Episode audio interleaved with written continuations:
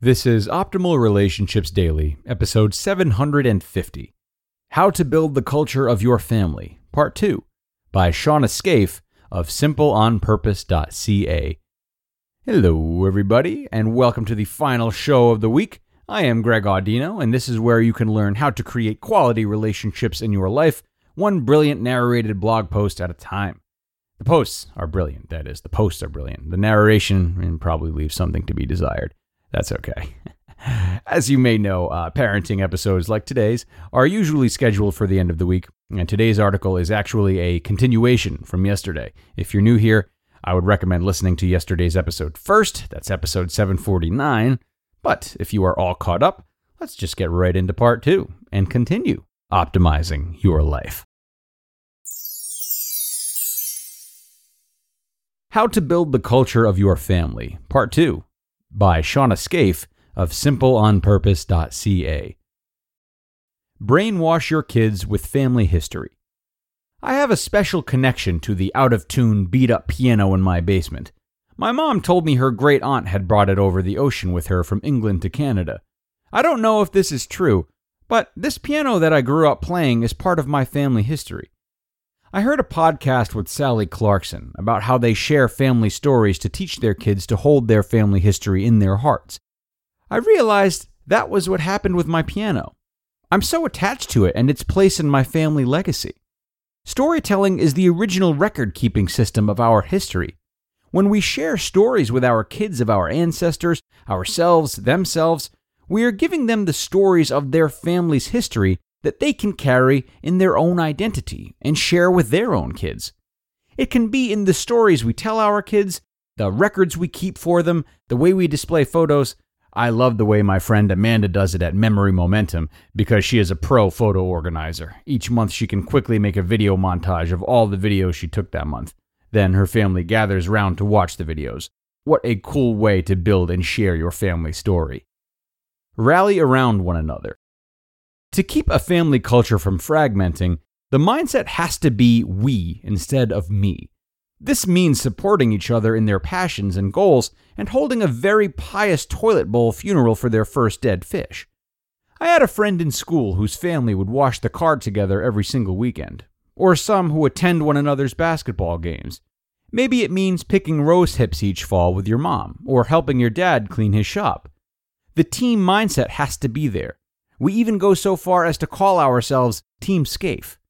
Don't be surprised, you know I have ulterior motives to make everyone wear nerdy family team shirts, have family handshakes, if it's cool enough for Fresh Prince, I want in, and maybe start family chants like Louise at Talk Nerdy to Me. Take time to be up in each other's space. I often look back on my teenage years with sadness that we had stopped having family dinner each night. I think this was a big rift in maintaining the closeness of my family. Not to mention, I started eating tortillas with cheese and salsa for every dinner. I wasn't dining alone, though. I had anemia to keep me company. From the moment I learned I was pregnant, I knew that family dinners would be a must because I needed it to be. We need regular time to check in without distractions. We need to have FaceTime where we look into each other's eyeballs and speak without emojis. Whether it is a family meeting, weekly bonfire lunches, morning walks, after school snacks, family dinners, or, since listening to the Sally Clarkson podcast, we've recently started a regular tea time each afternoon. Display it in your home. Your family culture is something that is also expressed in your house. What is inward is subconsciously displayed outwardly. Make it on purpose. Make your home show the culture of your family.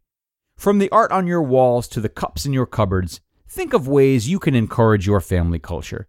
Maybe it's a Spanish music playlist blaring out your speakers, or Reba just saying.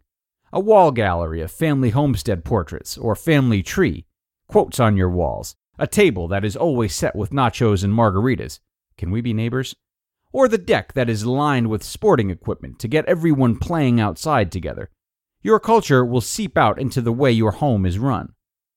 Stay motivated. Find yourself a mentor. Start a Pinterest board. Read books. Nerd out to podcasts. Write down family goals and hang them on the wall. Make bucket lists with your kids. And when in doubt, go for a family walk together, then eat waffles for dinner. Maybe this all seems daunting to you to intentionally create a culture in your home when you probably haven't even checked your mail or eaten a vegetable in the past five days. I've been there. Then I realized I was already doing a lot of things my own way that was in line with our family values. I bet you are too. But it does take time.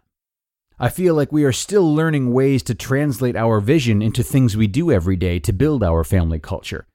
Like any change, it is in the little daily things done on purpose. And waffles. You just listened to part two of the post titled How to Build the Culture of Your Family by Shawna Scafe of simpleonpurpose.ca. Guys, here at ORD, we understand that navigating sensitive issues like money and health can be extremely stressful, and that stress and anxiety can easily create family conflicts and affect your relationships. Before that happens, know that BetterHelp is here to help you cope with your emotions.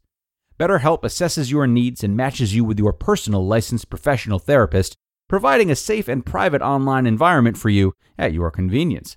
They have professional counselors specializing in depression, family conflicts, grief, and more to help you. In fact, you can start communicating with your therapist in just under 24 hours and anything you share with your therapist will be confidential, of course. As a matter of fact, so many people have been using BetterHelp that they are recruiting additional counselors in all 50 states. BetterHelp is not self help or a crisis line, it is professional counseling. Guys, I want you to start living a happier life today. And as a listener, you'll get 10% off your first month by visiting betterhelp.com/ord join over 1 million people taking charge of their mental health. Again, that's BetterHelp, H-E-L-P dot com slash O-R-D. Guys, I hope you enjoyed this two-part episode featuring Shawna's thoughts. Uh, I sure did. Of course, we don't want to overwhelm our family members with restrictions in these types of traditions, but having a consistent culture throughout the family really does establish a bond. And for parents, it helps to ease the pressure of asking, Am I doing enough to engage my kids?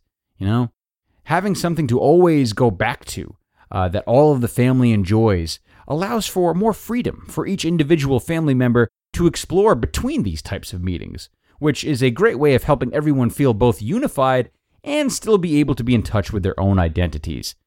So, let us wrap up today's episode and this week of ORD I appreciate you tuning in all week, and we will be back to do the same thing next week. How about that? I will see you back here on Monday, everyone, where your optimal life awaits.